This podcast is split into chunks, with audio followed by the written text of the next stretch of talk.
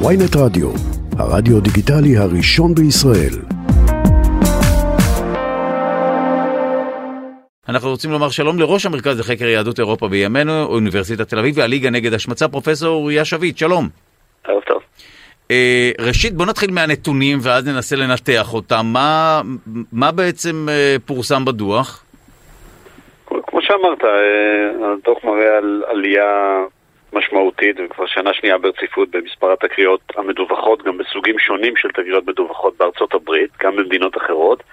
אולי הנקודה שחשוב להדגיש היא שלגבי 2021, כלומר הדוח הקודם, הייתה הנחה שבגלל הקורונה, המתחים החברתיים שהיא עוררה, הזמן המאוד אה, לא, לא, לא קטן שאנשים בילו מול אה, האינטרנט, מול רשתות, ברשתות חברתיות, וגם מבצע שהיה בעזה ב-2021, שהיו נתונים שהם חריגים.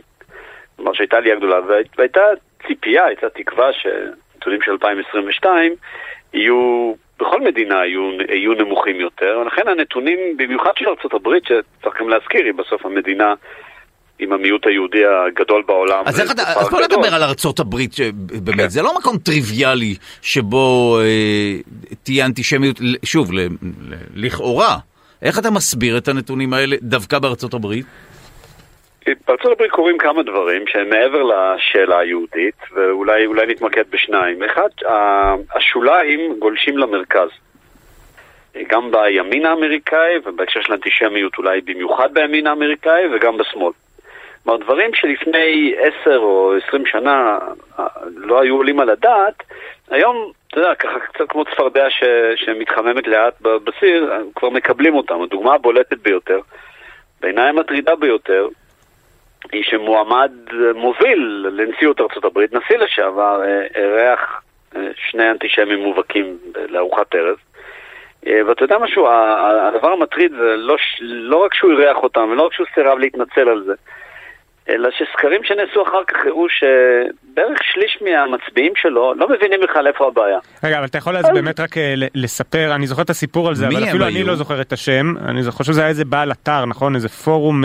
כן, זה לא רק בעל אתר, זה גם אה, דמות מאוד ידועה בתרבות האמריקאית.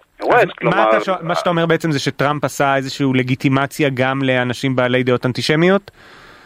תשמע, אתה יודע, זה, זה לא דעות אנטישמיות ככה בקטנה, אלה אנשים שזה גובל ומעבר להכחשת שואה. כן, אגב, אני, אני חייב להזכיר פה פשוט לדודו, אנחנו ראיינו פה את מרק צל מהמפלגה הרפובליקנית נכון. בזמנו, ואפילו הוא שאם אתה זוכר הוא מאוד מאוד אה, אוהד טראמפ, אמר שפה היה מדובר בטעות שאין לו שום דרך אה, להסביר אותה.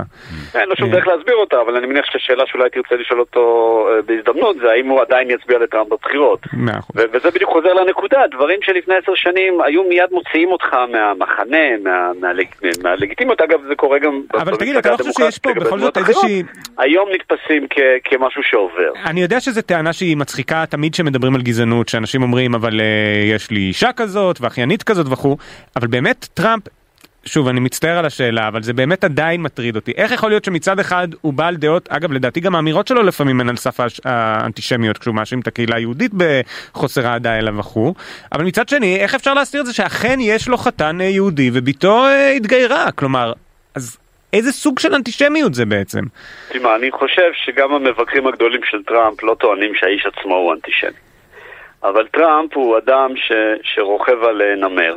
הנמר הזה הוא הימין הרדיקלי האמריקאי. אנשים שהוא מביא לקלפי ואחרים אה, לא מביאים, וזה סוד כוחו במפלגה. אה, ובדרך כלל, אתה יודע, כשרוכבים על נמר, אז נדמה לך שאתה, שאתה מאוד מאוד מהיר, ואתה מגלה פתאום ש, שטורפים אותך. וזה צריך להביא בחשבון, שגם גם מדינת ישראל יש לה כל מיני סוגים שונים של מגעים.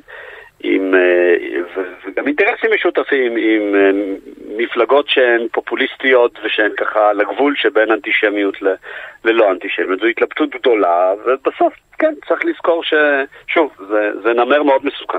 טוב, אתה דיברת אז אה, על כביכול מתן איזושהי לגיטימיות לעשבים שוטים שמפעפעים מהשוליים למרכז, אבל עדיין יש איזשהו מרחק לתקיפה של אדם שנראה להם חרדי. זאת אומרת, תעשה לנו את החיבור הזה.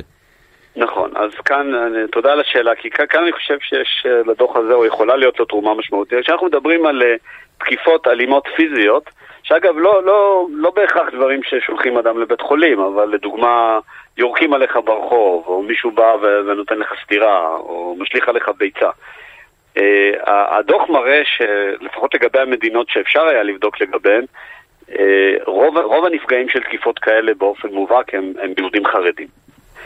עכשיו, מה שקצת מסבך את העניין, שלא ברור בכל המקרים האם התקיפה של היהודי החרדי נובעת מאנטישמיות ככה מאוד מושרשת ו- ו- וגם uh, מוכוונת מטרה, כלומר שאדם קם בבוקר ואמר היום אני אמצא יהודי uh, ואני אתקוף אותו כי אני שונא יהודים, או שזה משהו אנחנו, ככה יותר אולי נכון להגדיר אותו כ- כבולינג, uh, כבריונות, בריונות, כן. ש- שמחפשת מישהו שנראה מאוד שונה ו- ואחר וזר וחלש ותוקפת אותו, זו אגב עדיין אנטישמיות מבחינה משפטית, כי זו תקיפה של יהודי בגלל שהוא יהודי, אבל הדרך טיפול, אני חושב, גם מבחינת שיטור וגם מבחינת העמדה לדין וגם מבחינת הסברה, היא כבר שונה.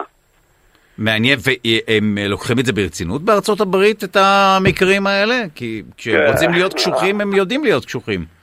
נכון, קודם כל אתה צודק מאוד, וב' אה, זה לא רק הברית, זה גם אנגליה, זה גם בלגיה, אה, מדינות נוספות. העניין הוא כזה, לוקחים את, זה, לוקחים את זה ברצינות, אבל הנה הכוכבית. בסוף מש- משטרות עובדות על פי סדרי עדיפויות. ומקרה של השלכת ביצה על אדם, או שנותנים ל- לילד באוטובוס כאפה, אה, יש לו עדיפות פחותה מאשר רצח או אונס וכולי.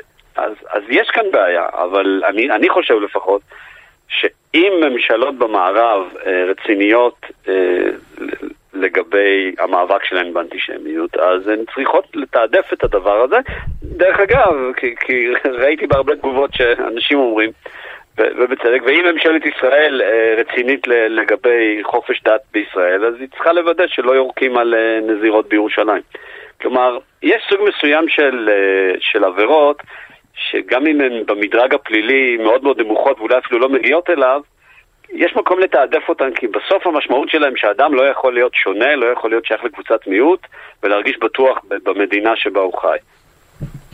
טוב, אה, אני מודה שאני באופן אישי לא מופתע, ואני יודע שאם נדבר בעוד שנה או שנתיים, המצב לא יהיה טוב יותר. למרות ש- המצב בדרך כלל רק מחמיר בכל מה שקשור לאנטישמיות. זה תמיד אופנתי.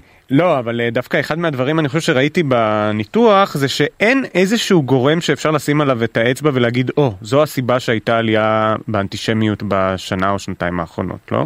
אני אפילו לא מחפש גורם. אני כן, מבין אבל שזה... אם יש לך עלייה, צריכה להיות לזה, כלומר, יש לזה איזושהי סיבה שאולי פשוט, אה, נ- לא יודע, נסתרת מהעין, או חלק אני מתופעה מחפש את הגורם יותר. שיש שורה של גורמים, והתשובה היא לא פשוטה.